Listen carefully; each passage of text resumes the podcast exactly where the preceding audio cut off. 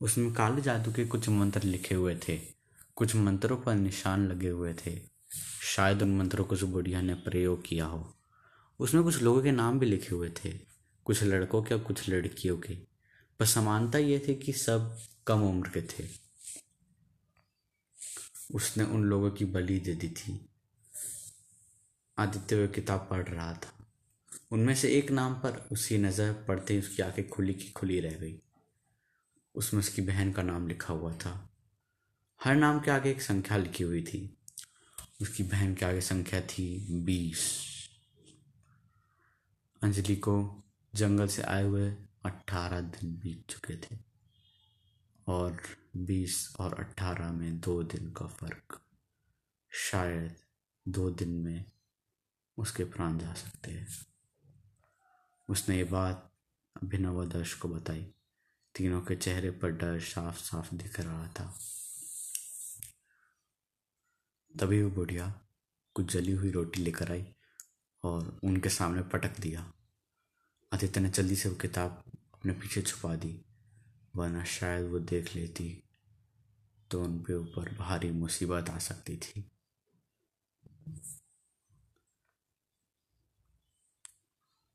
बुढ़िया ने बोला, ये लो छोरो, खा लो इसे।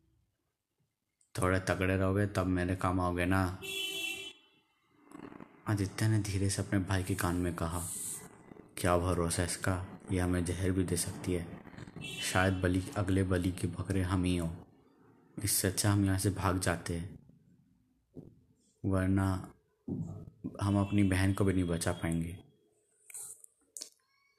हाँ आदित्य सही कह रहा है, दर्श ने कहा। हमें यहाँ से भाग जाना चाहिए। तीनों के तीनों भाग गए वहाँ से।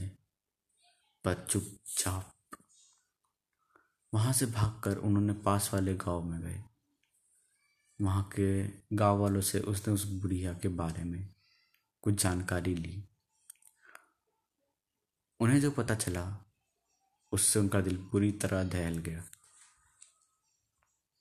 ये पता चला कि वह एक तांत्रिक थी। थी इसीलिए क्योंकि वह अब नहीं रही। वह एक आत्मा बन चुकी है। वो बुढ़िया शुरू से एक तांत्रिक थी और अपनी उम्र बढ़ाने के लिए छोटे छोटे बच्चों की बलि दी जाती थी। पर एक बार कुछ गाँव वालों ने उसे रंगे हाथों ऐसा पकड़ लिया और गाँव वालों ने उसे इतना मारा इतना मारा कि वहीं पर घटनास्थल पर मृत्यु हो गई।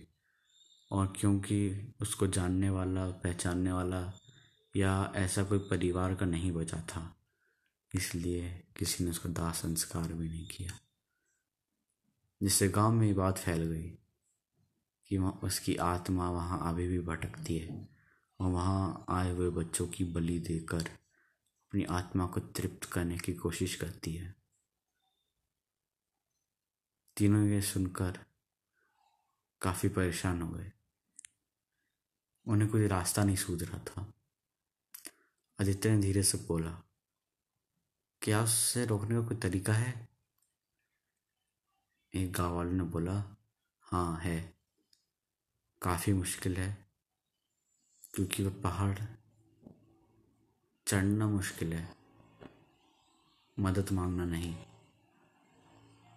यहाँ के पास एक पहाड़ी पर बाबा रहते हैं, जो कि पहले बहुत जाने माने ज्ञानी थे और लोगों की चिंताएँ दूर करते थे। पर अभी वह एकदम अकेले में रहते हैं और साधना करते हैं। तुम जाके उनसे सहायता मांगो, शायद वो तुम्हारी मदद कर दे तीनों के तीनों उस पहाड़ी की तरफ़ चलने लगे। पहाड़ी एकदम खड़ी चढ़ाई थी। उसे चढ़ना काफ़ी मुश्किल था। उन्होंने अपनी रस्सी ऊपर फेंकी और धीरे धीरे उसके सहारे चलने लगे। हर जगह जहाँ पैर रखते, ऐसा लगता कि वह अब गिरे, तब गिरे। बहुत मुश्किलों के बाद वो किसी तरह चोटी पर पहुँच पाए। सामने एक बड़ी पुरानी गुफा थी। गुफा के अंदर एक बुज़ुर्ग आँख बंद लिए साधना कर रहा था। देख के लग रहा था कि वह एक जमाने में एकदम हिस्ट पुस्ट और पहलवान जैसे ताकतवर रहे होंगे। सर के बीचों बीच लगा हुआ तिलक एक रोशनी की तरह हर तरफ़ उजाला कर रहा था।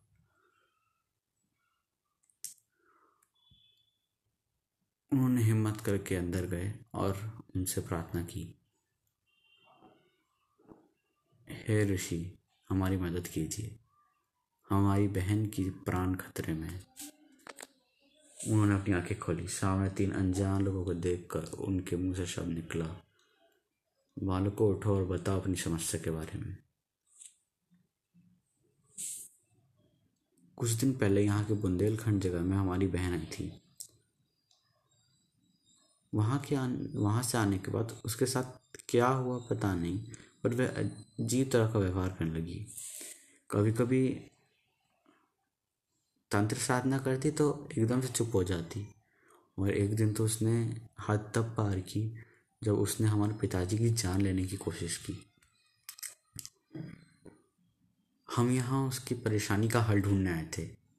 तब हमें, हमारी मुलाकात उस बुढ़िया से भी पता चला कि वह एक आत्मा है, जो बच्चों की बलि देती है। हमारी बहन बच्ची तो नहीं है, पर पता नहीं, उसने उसकी भी बलि देने के लिए उस अपना, उसका नाम लिख रखा अपनी किताब में। हमारी मासूम बहन को उसके शिकार से बचा लीजिए। मुनिवर बोले, बच्चों, वो बुढ़िया बहुत ताकतवर है। उसे तंत्र साधना के कुछ अचूक मंत्र पता है। हम तुम्हारी मदद ज़रूर करेंगे। उससे युद्ध करने के लिए हमें पूरी तरह तैयार जाना पड़ेगा, क्योंकि अब वह एक इंसान नहीं एक भटकती हुई आत्मा है, जिसकी ताकत सीमित नहीं है। हमें पूर्णिमा की रात का इंतज़ार करना होगा। अभी कुछ हो सकता है, क्योंकि वही एक दिन है जो काली शक्तियाँ ऐसी भक्त, ऐसी शक्तियों से कम हो जाती है। पर हमारे पास सिर्फ़ दो दिन है अपनी बहन को बचाने के लिए। आदित्य ने कहा, उसके बाद उसकी बलि चढ़ा देगी। ऋषि बोले, ठीक है, बिना प्रतीक्षा करे अभी चलेंगे, क्योंकि अब रात होने वाली है। वो लोग तुरंत उस तरफ़ निकल गए। रात के अंधेरे में पूरा का पूरा गाँव, पूरे की पूरा जंगल एकदम भयानक लग रहा था। हर तरफ़ हर तरफ़ कुत्तों की रोने की आवाज़, भेड़िए चिल्ला रहे थे। माहौल काफ़ी डरावना लग रहा था। तब भी वो ऋषि और तीनों अपने मुकाम की तरफ़ बढ़े जा रहे थे। उन्हें किसी भी तरह अपनी बहन को बचाना है। इसके लिए शायद उनकी जान भी जा सकती है।